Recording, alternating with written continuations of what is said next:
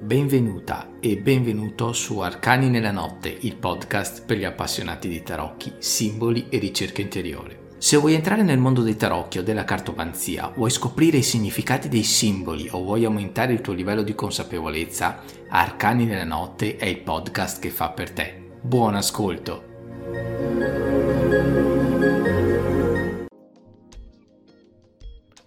Ciao e benvenuta o benvenuto al, a una nuova puntata di Arcani nella notte.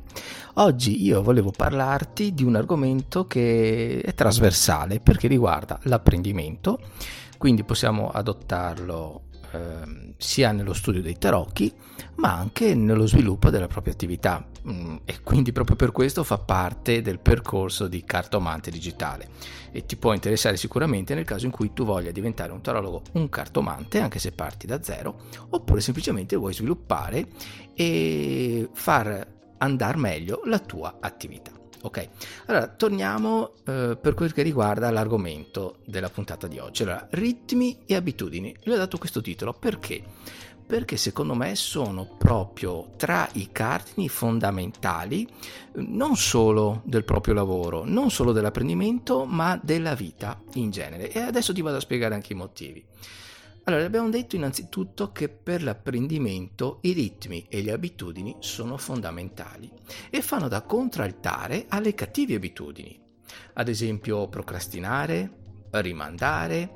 Ehm, proprio per questo ci sono nel mercato migliaia di libri, di strategie, di corsi, ad esempio corsi di time management, eh, di motivazione, perché molto spesso iniziamo una cosa con dei buoni propositi e poi la lasciamo perdere, non riusciamo più a, ad avere diciamo la stessa fiamma che ci ha dato la spinta iniziale.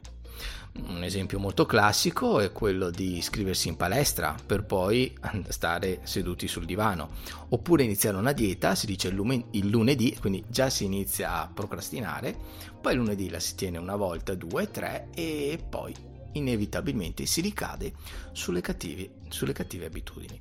Ecco, io ora non voglio star qui a fare eh, la sezione riguardante il motivo per cui eh, la motivazione non, non, resta perché si smette, perché cambiano gli obiettivi. No, io voglio semplicemente darti una visione del motivo per cui avere dei ritmi e delle abitudini corrette è molto positivo.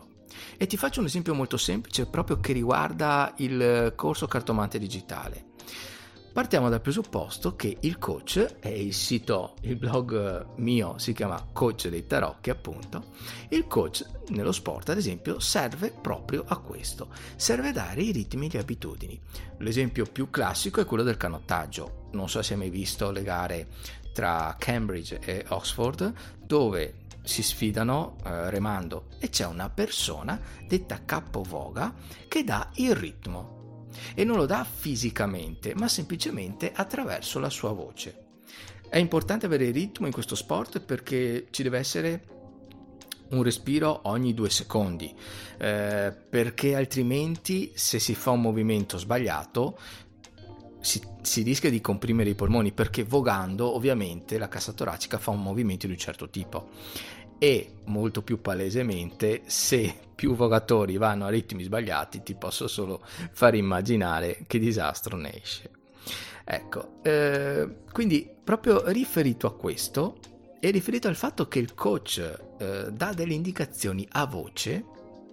Ti vorrei far riflettere sul fatto che la, una vocina però nostra, e in campo esoterico magari si dice che anche non è nostra, ma questo è un'altra cosa, un'altra cosa lo tratteremo in, un altro, in un'altra puntata eventualmente. Ecco, eh, sostanzialmente ci sono le persone che hanno un coach dentro di loro, hanno una, hanno una vocina che detta semplicemente ritmi sbagliati Proprio per questo allora Cartomante Digitale si basa su delle tempistiche ben determinate. Perché? Perché non ha senso studiare tutto in un giorno. Come ad esempio non ha senso meditare una volta alla settimana accumulando tre ore e creando e rendendo la cosa abbastanza pesante e per molti difficile da sostenere. È molto meglio, ad esempio, meditare 3 minuti al giorno tutti i giorni. È meglio studiare 10 minuti al giorno tutti i giorni perché questo alleggerisce la, la memoria, semplifica il ripasso, dà proprio una mano alla mente a lavorare e inoltre, tra l'altro, si abitua il corpo e la, le nostre abitudini alla perseveranza, al fatto di essere costanti. Quindi vedi che ci sono moltissimi aspetti positivi di fare tanti piccoli step piuttosto che uno grande. E questo è proprio uno dei problemi di quando si rimanda, si trova, ci si trova tutto quanto alla fine e con tra l'altro un aumento di stress e di ansia e sappiamo benissimo che queste sono cose che di certo non aiutano l'assimilazione, ok? Allora, proprio per questo eh, in cartomante digitale l'apprendimento è implicito e automatico perché le lezioni non le trovi tutte, ma vengono scandagliate di volta in volta attraverso le mail e quindi in qualche modo io ti do i ritmi e i tempi per il tuo studio. Mm? Questo mindset è palese e ovvio che serve a tutto, anche studiare e memorizzare i tarocchi. E ti vorrei far riflettere su una cosa, perché magari qualcuno mi dice ma io preferirei avere tutto, tutte le lezioni, ovviamente nel caso del corso, tutte le lezioni a disposizione, poi io mi, mi arrangio, eh, oppure facendo così io non riesco a stare a ritmo. Ti do soltanto alcuni parametri, alcune statistiche che non riguardano solo me, ma riguardano proprio l'ambiente della formazione. È comprovato che più del 90% di chi si iscrive un cor- a un corso, che possa costare anche 4-5 mila euro, non importa, non arriva alla fine, anzi lo abbandona dopo poche lezioni. E se un corso costa tanto, uno potrebbe pensare, beh, sei molto motivato a, eh, a farlo, a, a vederlo, a studiarlo. E invece non accade questo. Vuol dire che la problematica è un'altra. Quindi magari se ti sorge questo dubbio, se hai questo problema di seguire, di non riuscire a dedicare nemmeno tre minuti, qualche minuto al giorno per il tuo studio, per il tuo sviluppo o della tua attività, io ti farei fare una riflessione sul fatto di dover rivedere l'obiettivo, eh, pensare se veramente lo desideri e se veramente vuoi cambiare e migliorare. Ecco, io ti ho posto queste domande e questi paletti proprio perché è un mio compito anche far riflettere le persone e non farle illudere e farle perdere tempo. Mm? Quindi preferisco fare l'avvocato del diavolo, pensare di rapportarmi a una persona adulta che sia in grado di decidere con consapevolezza. Ovviamente, se invece eh, tu, facciamo un esempio, riesci a in qualche modo rinunciare a qualcosa, ma prenderti del tempo per te, perché sei consapevole che attraverso questo impegno riuscirai a raggiungere i tuoi obiettivi, ecco sicuramente hai fatto più di metà del percorso, parte, una delle parti più difficili. Bene, per oggi è tutto. Io ti saluto, saluto da alecoachlitterocchi.it e noi ci vediamo alla prossima puntata di Arcani nella notte. Ti lascio alle prossime interviste. Ciao! Buonasera, bentrovati, ciao Ale, buonasera a tutti.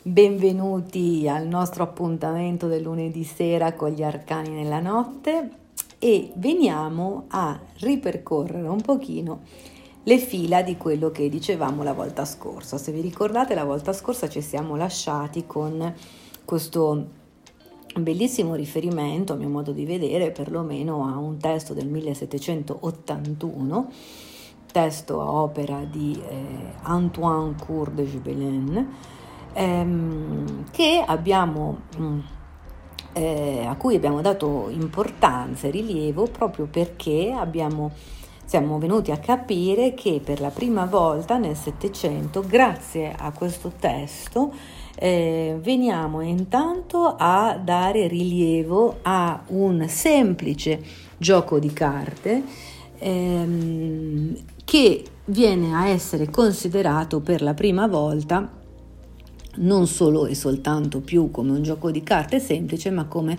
proprio uno strumento dell'arte divinatoria. Quindi questo abbiamo detto che era il primo tipo di approccio. Il secondo eh, specifico, in particolare proprio della lettura che ne dà l'autore, eh, è il, la derivazione, l'origine del, egizia del gioco, quindi come eh, un, un, chiaro riferimento al eh, libro di Tot, di cui abbiamo ricostituito un pochino le mh, mm, fila mh, mm, facendo mh, mm, capire, facendo riferimento a come questo mazzo sia in realtà un, un, un, mazzo che di per sé sembrerebbe composto da carte a sé stanti, bizzarre e con immagini anche non particolarmente connesse l'una con l'altra, ma che in realtà rimanda ad una struttura enigmatica, al cosiddetto liber mutus, appunto, un libro che parla per immagini, ma che in realtà ehm, contatta, esprime eh, concetti mh, profondi e importanti per lo sviluppo del sapere e della coscienza umana, facendo direttamente riferimento a quella che è tutta la tradizione, la cultura egizia. E questo l'abbiamo visto e notato un po' nel, nel tipo di prefazione, di introduzione che fa l'autore al testo, ma poi anche ehm, lo vediamo adesso in, nell'analisi un po' più approfondita degli arcani, delle lame che ehm, ci, ci, mancano da eh, prendere in considerazione. La volta scorsa abbiamo parlato del matto e del, del bagatto come proprio il prestigiatore, il creatore del, della illusione, del sogno della vita. Abbiamo fatto un riferimento a Calderone della Barca. Oggi apriamo questo intervento con riferimento agli arcani numero 2, 3, 4 e 5, che sono molto, eh, se vogliamo, significativi nell'interpretazione che, che ne dà eh, Cour de Gebelin, perché mh, sono evidentemente un chiaro riferimento al suo modo di vedere e anche nella spiegazione direi che ha un, una sua logica approfondita mh, del, eh, del, ricorso alla derivazione mh, egizia. Allora lui dice che eh, se guardiamo questi, queste carte, appunto 2, 3, 4 e 5, abbiamo a che fare con delle coppie, delle coppie che sono così eh, relazionate, 2 e 5, quelle che noi conosciamo come papa e papessa, e 3 e 4 imperatrice e scusate 2 e 5 papessa e, e papa 3 e 4 imperatrice imperatore Mm, quindi abbiamo due donne e due eh, uomini che eh, rappresentano eh, con i loro consorti i capi temporali e i capi spirituali della società. Eh, re e regina hanno, come sappiamo, entrambi per attributo l'aquila in uno stemma e, abbiamo, e hanno entrambi uno scettro sormontato da un globo coronato da una croce che è chiamata Tau. Ehm, il re è di profilo, l'imperatore, lo, lo sappiamo, il 4 è di profilo, la regina invece è posta di fronte. Entrambi sono seduti su un trono, la regina allo strascico eh, e il re è eh, su un seggio con la conchiglia, su, come su una conchiglia con le gambe incrociate a squadra. Questo l'abbiamo detto anche tante volte quando facciamo l'analisi iconografica degli arcani il martedì conale. Ehm, la sua corona ehm, ha una perla in cima ehm, e, ehm, e si, si, spicca diciamo su due cerchi, semicerchi incrociati. Eh, quella della regina invece ha una forma appuntita. Invece, per quanto riguarda eh, il Papa e la Papessa, il numero 5 rappresenta il capo degli Ierofanti, il gran sacerdote. E eh, la numero 2, quella che noi riconosciamo nella papessa, in realtà rappresenta la sua consorte, cioè la grande sacerdotessa. Ora qui il riferimento effettivamente alla tradizione egizia è molto chiaro perché è noto che presso gli egizi i capi del clero erano sposati, dice Kurt de Gebelen. E ehm, se le carte fossero state inventate, questo, questa è un'osservazione comunque acuta, se le carte dice, fossero state inventate da eh, dei moderni, eh, sicuramente mh, mm, non, non, avrebbe senso parlare di una grande sacerdotessa o ancor meno di una papessa che è anacronistico, come eh, l'hanno un po' ridicolizzata gli italiani e i tedeschi, identificando appunto nel 2 non tanto la grande sacerdotessa, quindi la consorte del gran sacerdote, ma appunto la papessa. Papessa che, a parte il riferimento alla papessa Giovanna, di cui un po' penso siate, siamo a conoscenza, in realtà nella tradizione non abbiamo una tradizione iconografica di papesse, quindi dovremmo capire a chi in realtà si riferisca questo archetipo sicuramente prende senso se lo pensiamo in questi termini, no? la grande sacerdotessa e il grande sacerdote. Ora, la grande sacerdotessa è seduta su una poltrona, ha un abito lungo, sulla testa dietro di lei una specie di, di velo, mm, ha una doppia corona, una doppia corona con due corni, proprio come l'aveva Iside. E eh beh, insomma, questo è un messaggio chiaro, cioè la papessa è un'evocazione di Iside e tiene un libro aperto sulle ginocchia. Due bande davanti a lei guarnite di croci che si incrociano sul suo petto a formare una X.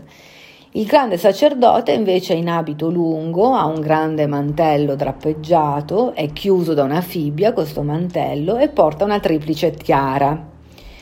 Ehm, Diciamo che ehm, questo riferimento al gran sacerdote e alla grande sacerdotessa ehm, lo eh, si mm, può, come dire, mh, mm, meglio eh, focalizzare nel momento in cui, mh, anziché parlare come avrebbero fatto gli italiani o i tedeschi, dice lui, del eh, padre, madre oppure dell'abate e della badessa mh, o del papa e della papessa, eh, dicevo, momento, si potrebbe meglio identificare nel momento in cui pensiamo allo scettro che, essendo a croce tripla, ha, secondo il suo modo di vedere, sicuramente una deriva- è sicuramente testimonianza di una derivazione egizia. Eh, perché questo scettro a croce tripla lo si può vedere sulla tavola di Iside che si presenta come doppia T sotto questa lettera do, TT. Eh, tra l'altro, questo, eh, questa tripla croce e questa eh, che, che, sulla tavola di Iside viene appunto simboleggiata dalla doppia T è in relazione, dice lui, con il triplo fallo che veniva portato in processione durante la celebrazione delle feste, nelle quali si chiamavano feste delle famiglie, nelle quali si celebrava il ritorno del ritrovamento di Osiride che simboleggiava la rigenerazione del ciclo delle piante dell'intera natura, quindi la, la, ovviamente Osiride morto e virato, quindi il discorso del fallo e il ritrovamento come mh, la, la, rinascita dopo la, morte.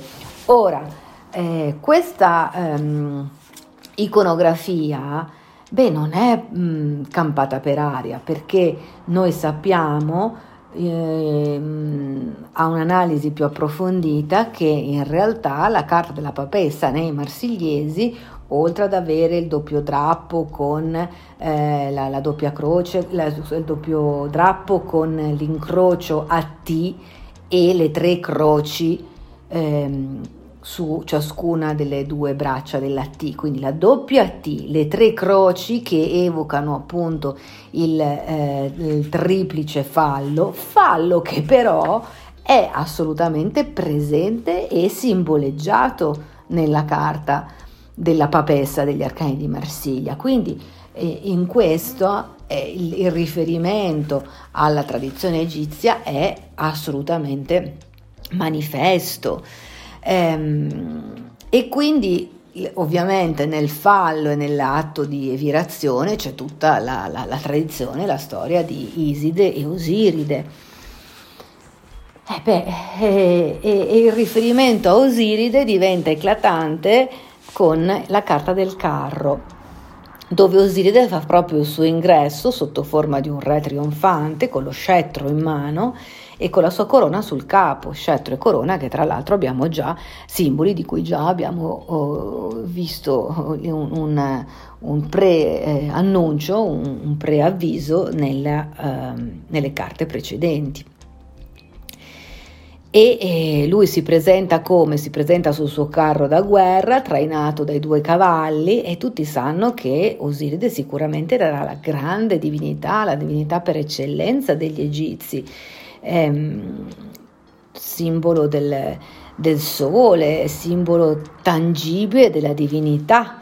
Mm, e quindi eh, smarrito e perso l'inverno, ricompariva in primavera col suo nuovo splendore dopo aver trionfato su tutto ciò che lo ostacolava. Ecco, quindi è proprio le, questa carta che suggella eh, la fine della prima fila terrestre, no? lo diciamo sempre, in realtà è proprio il passaggio trasformativo, evolutivo da Osiride eh, evirato e ucciso e fatto a pezzi, come sappiamo nella tradizione, a Osiride ricomposto. E quindi è il trionfo sulla materia e quindi è il simbolo della, della rinascita, no? simbolo della rinascita che poi si mm, manifesterà apertamente, patentemente a partire dalle carte successive. Carte successive che abbiamo eh, nel 8, nel 11, nel 12 e del 14 perché evocano le quattro virtù cardinali. Ma su queste ancora mi fermo e eh, ci riaggiorniamo, diciamo così, la prossima volta su cui andiamo poi a chiudere questo eh, riferimento a questo testo che secondo me è, è, insomma, diventa un po' una pietra miliare se lo vediamo in quest'ottica eh, e vedrete come anche nell'analisi degli arcani successivi devo dire che si fa assolutamente estremamente interessante. Bene, allora appuntamento a lunedì prossimo per vedere come chiudiamo questo mh, mm, riferimento alla tradizione egizia nascosta e implicita ma altrettanto manifesta nel gioco delle, dei tarocchi, nel nostro mazzo e eh, buona serata, arrivederci a tutti, a lunedì prossimo, ciao! Buonasera a tutti, eccoci ritrovati di nuovo con un appuntamento con un cristallo, una gemma.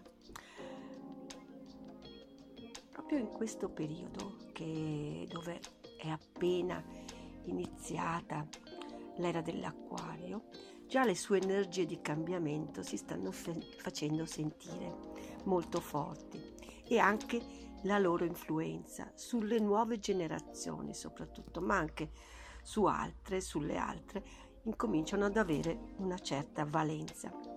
Le energie acquariane, poco per volta, fanno in questo periodo proprio, hanno iniziato a far spostare l'interesse della persona dalla ricerca di valori materiali della vita, quali possono essere potere, denaro, anche divertimenti, piacere di vario genere, che, come avete visto, volenti o nolenti, stanno iniziando a scemare e a sparire le stanno spostando proprio questa energia ai valori della spiritualità. Quindi, poco per volta, la coscienza delle persone, ovviamente nella misura in cui queste si lasceranno andare a nuovi stimoli, stanno proprio spostando l'attrazione dal polo della materia al polo dello spirito. Non sappiamo quanto tempo avrà l'umanità per prepararsi al salto, ma l'era in cui viviamo sarà sicuramente determinante per il destino futuro dell'umanità. Quindi sarebbe saggio anche per noi fin da ora sintonizzarci con altre energie che pur coabitando continuamente e quotidianamente con noi, non hanno mai colpito la nostra attenzione, oppure lo hanno fatto per alcuni e ehm, sono in grado ora di sensibilizzare la nostra sfera emozionale. Le energie di cui parlo sono in particolare quelle riferite alle pietre.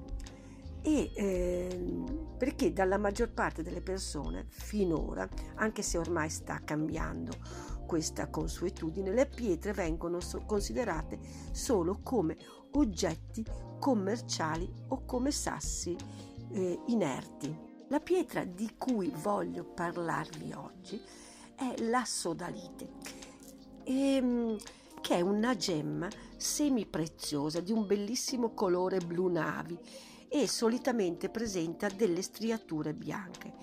È anche conosciuta come la gemma della verità perché unisce la logica all'intuizione ed è collegata all'elemento acqua e all'elemento legno-aria e il suo pianeta dominante è la Luna. Si dice che la, stoma, che la, sodalite stimoli la ghiandola pineale e il sesto chakra, praticamente il terzo occhio, quello il chakra posizionata tra le due sopracciglia, e faciliti la crescita spirituale, la visione psichica e aiuti ad approfondire il proprio stato meditativo.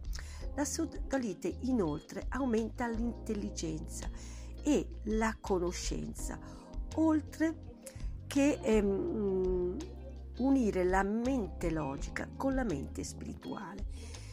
Si ritiene che questa gemma porti un, eh, un forte eh, senso di calma a chi la indossa e abbia una eh, polarità forte di tipo femminile, lo yin. Questa pietra di, in, di intuizione può essere eh, utilizzata anche per raggiungere sta- degli stati di trance ipnotici o profondi, capace di riequilibrare le nostre emozioni ed è efficace per combattere soprattutto in campi elettromagnetici tossici, aumentare la nostra fiducia e migliorare la nostra creatività. Anche questa pietra come tutte, ha delle proprietà curative ben, eh, ben viste da, um, da, medici cinesi come un tempo, però anche ora da agopuntori e di da chi si occupa di medicina alternativa. È infatti una gemma rinfrescante che aiuta a bilanciare il metabolismo e a prevenire anche il diabete. È utile nei trattamenti dei disturbi del sistema digerente e per il suo colore, ovviamente, a tutti i problemi legati alla, alla gola, alle corde vocali e alla laringe. Aiuta anche a rinforzare il sistema linfatico e migliora l'idratazione cellulare. Per ricaricare questa pietra particolare, dal, che ha un colore molto molto bello, e diciamo gli, gli sciamani o, um, uh, o, monaci o sacerdoti che utilizzavano questo, questa, questa pietra consigliano di posizionarla nella terra durante la notte, cioè addirittura di seppellirla in un luogo sacro, circondato da fogliame sano, durante il periodo della luna piena. Siccome però questa pietra assorbe i gas rilasciati dalla plastica e al giorno nostro di plastica ne abbiamo in abbondanza, deve essere tenuta lontana da tutte le forme di questo materiale sintetico. Il suo nome cinese è King Ling Shi, che significa chiara pietra dell'anima, perché la sodalite aiuta a pulire l'anima dai sensi di colpa e dai rimorsi e porta chiarezza al fine di realizzare rinnovamenti, nuovi inizi ed è la pietra ideale da avere accanto quando ci si laurea. Il, il nome sodalite è un riconoscimento al suo contenuto di sale e la sua composizione chimica nasce proprio dalla combinazione di sodio e di silice, che è un evento piuttosto raro. Quindi questa gemma è relativamente rara, anche se alcune delle località producono grandi quantità di sodalite. Questo è un man- minerale roccioso e si presenta spesso con una lucentezza vitrea e come eh, dicevo prima ha un colore che varia dal blu reale al blu, blu navi, blu jeans con inclusioni bianche, può avere inclusioni giallo chiaro, verde, grigio e anche lilla o addirittura in colore. Ehm, le venature bianche di solito sono venature date dalla calcite. La sodalite era una pietra utilizzata anche dagli egizi proprio per eliminare, come dicevamo, il senso di colpa, perché era capace di aumentare, è capace di aumentare la consapevolezza spirituale, creare armonia tra conscio ed inconscio e permettere alle leggi universali di penetrare facilmente nella mente e nel corpo. Ecco, accanto alla sodalite, che eh, fu riscoperta eh, in Groenlandia nel 1811, ehm, recentemente è stato trovato un nuovo dipo- deposito di sodalite che ha una particolarità.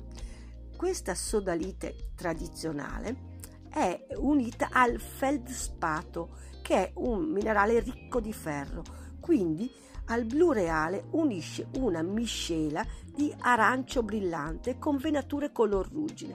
Allora, questa nuova pietra è stata chiamata con un nome suggestivo, la chiamano Sunset Sodalite o Sodalite al tramonto ed è un cristallo perfetto per i tempi attuali perché consente di creare un collegamento energetico positivo tra il plesso solare e la gola.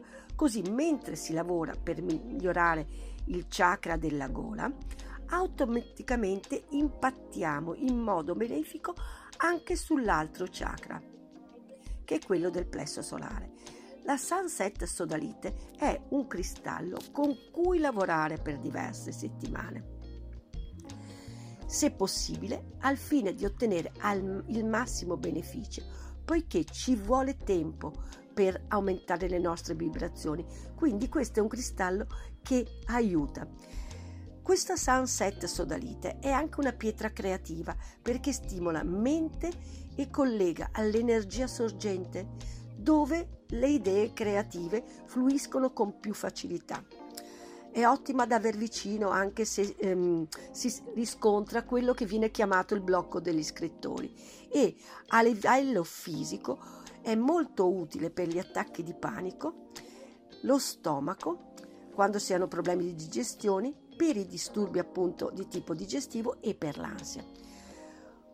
Questo minerale misto ha molta energia di tipo leone, quindi andrebbe bene per tutti i segni d'acqua, perché può portare stabilità e concentrazione. Allora, non si sa molto ancora della Sunset Sodalite, ma è molto sorprendente, sembra anche per le sue proprietà, e sicuramente presto scopriremo qualcosa in più su questo minerale. Entrambi, comunque, entrambi i tipi di sodalite hanno la funzione di calmare la mente di portare, stimolare saggezza, portare disciplina mm, mentale e aiutare ad esporre le proprie opinioni in modo più consapevole. Quindi è una pietra che favorisce la riflessione e la concentrazione e si rivela molto utile per lo studio, per, lo, per il lavoro e soprattutto quando si deve parlare in pubblico e quindi anche durante un esame. La sodalite è sicuramente una pietra preziosa per quelli che si sta, trovano in stato di confusione mentale, perché calma le emozioni più forti e, ed è utile per persone eh, soprattutto iperattive, impulsive e ipersensibili che reagiscono in maniera inaspettata agli eventi e possono facilmente prendere, perdere il controllo. In questo caso la sodalite è consigliabile tenerla in tasca o sul corpo in forma di donut, cioè di un disco forato al centro il cui doppio cerchio ehm, funge da protezione e intrappola l'energia negativa. Indossando la sodalite costantemente, infatti, il corpo fisico viene gradualmente pulito da eccessi di energia mentale che si sono infiltrati e che procurano indisposizioni anche fisiche di ogni genere. È inoltre, come dicevamo, un'ottima pietra da meditazione, da portare con sé, da tenere in mano o collocare sul terzo occhio mentre si medita per incoraggiare la visione psichica e anche per esplorare le nostre vite passate. Inoltre è una pietra ottima per essere regalata soprattutto a chi ha bisogno di un periodo di riflessione prima di lasciare andare un attaccamento, per esempio dopo la morte di una persona cara o a chi mh, mm, va regalata anche a chi ha difficoltà di esprimere le proprie emozioni e soprattutto esprimere se stesse. Negli scritti dello eh, Li Zizen, la sodalite fu mh, descritta come utile per esorcizzare influenze guerresche o fantasmi e un tempo in passato veniva usato come antiparassitario per trattare schemi ripetitivi, cioè parassiti mentali e quindi trattare schemi ripetitivi e tutto quello che non si lasciava andare. Inoltre, molto interessante, questa pietra ha una speciale affinità con gli animali e può essere usata sia per gli animali che sono stati soggetti ad abusi e a maltrattamento, sia per animali che sono stati ehm, sottoposti a operazioni e quindi che hanno dei disturbi da stress post-trauma. Perché la sodalite e anche la sodalite sunset eh, aumenta e rende più solido e vero il rapporto con gli animali e sviluppa addirittura la capacità di comunicare con loro telepaticamente, costruendo così un ponte di consapevolezza con la loro anima. È consigliabile quindi quando si accoglie un nuovo animale in famiglia di indossare una collanina di sodalite e nello stesso tempo di metterne una anche al collo dell'animale. La sodalite inoltre è molto utile agli artisti quando lavorano e possono tenerla in mano mentre operano e ehm, così riescono a manifestare più chiaramente la visione di quello che vogliono imprimere alla loro opera. Si può tenere anche nella casa e posizionare nella casa per attrarre abbondanza. In questo caso si mette un campione di ehm, sodalite nell'angolo sud-est che è associato, secondo la filosofia cinese, al palazzo della ricchezza. Infatti, un tempo veniva scolpita la sodalite con un'immagine femminile, un'immagine mh, tipo dolce, eh, tranquillo e ehm, eh, in questo caso posizionata in in, in quest'angolo della casa, combatteva anche manifestazioni di rabbia o di risentimento. Quindi era associata anche al palazzo della salute. Cosa possiamo dire riguardo alle preucu, precauzioni e controindicazioni della sodalite? La sodalite è controindicata solo a chi soffre di pressione sanguigna bassa e a diabetici con pressione alta. È ottima eh, combinata con lo zaffiro, con ehm, l'ossidiana e con lapislazzolo. Invece la sodalite non si combina bene con i metalli, a parte l'oro, quindi è consigliabile, se la volete utilizzare come gioiello, di incastonarla solo con questo materiale, solo con l'oro.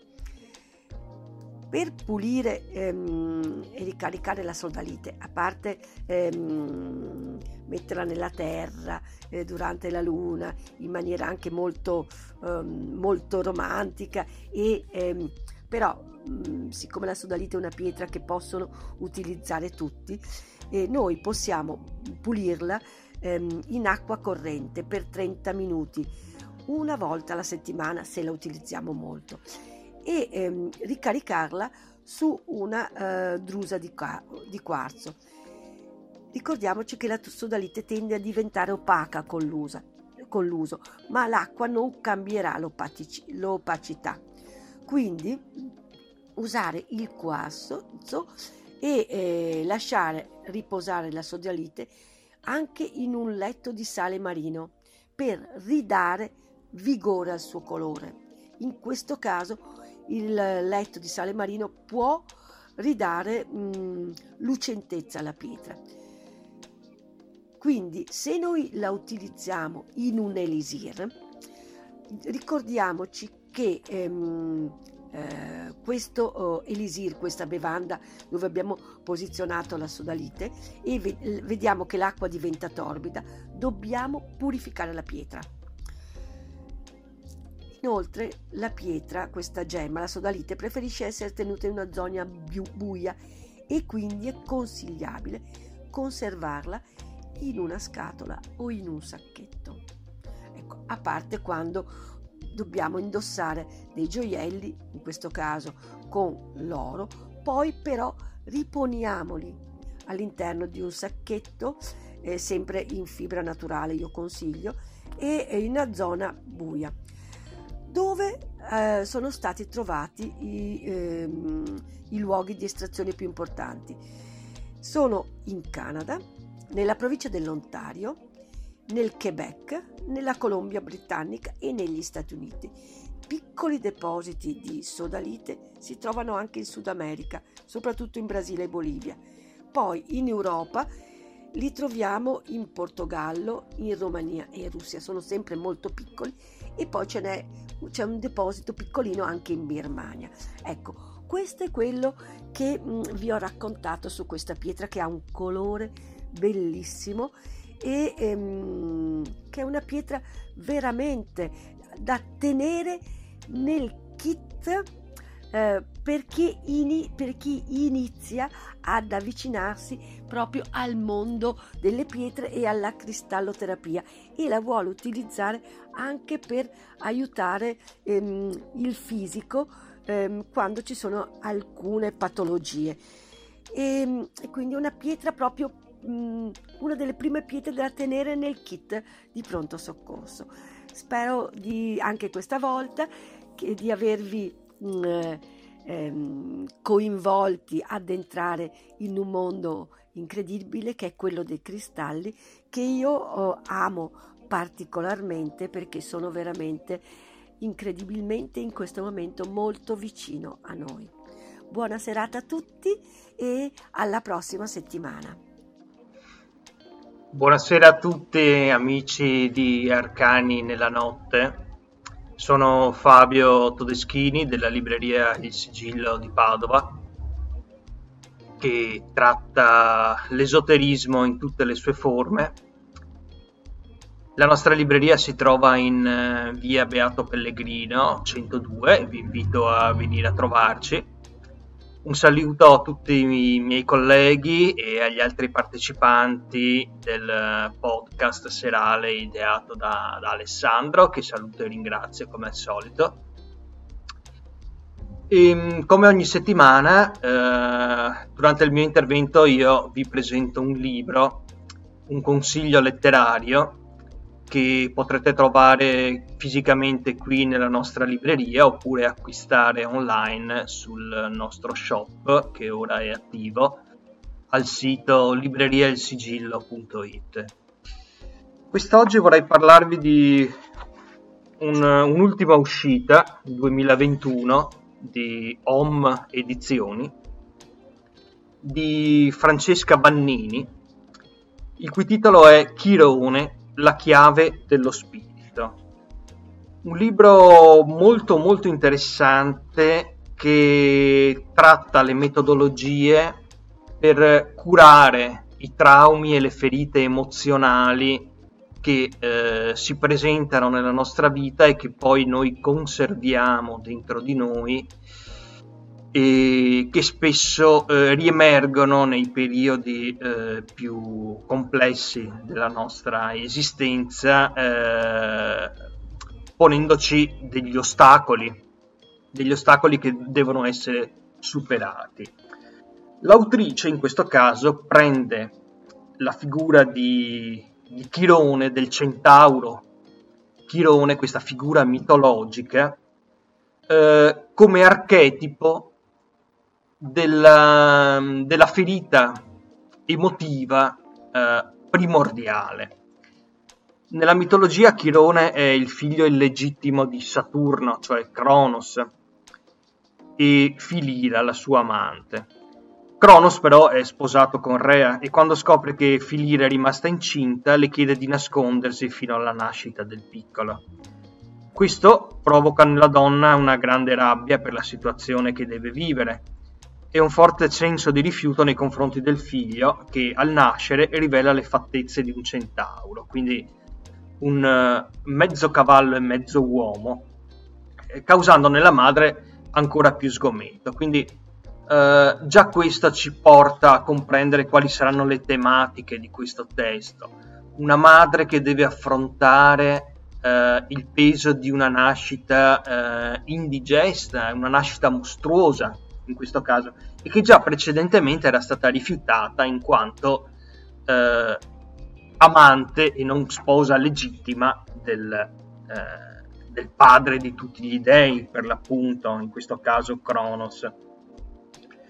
Da questo eh, l'autrice ci rivela quali sono le strutture psichiche dell'essere umano e come Chirone rappresenti la ferita principale nell'essere umano, quali siano le ferite dell'anima e le difese che il nostro ego eh, cerca di porre per arginare eh, l'irrompere di questi traumi emotivi nella nostra vita quotidiana. Esiste però ovviamente eh, una metodologia per andare al di là dell'ego, quindi un, una sorta di portale transpersonale che, che ci conduce a quel regno uh, in cui gli archetipi, in questo caso Chirone, il centauro Chirone, si muovono e con cui possiamo interagire direttamente.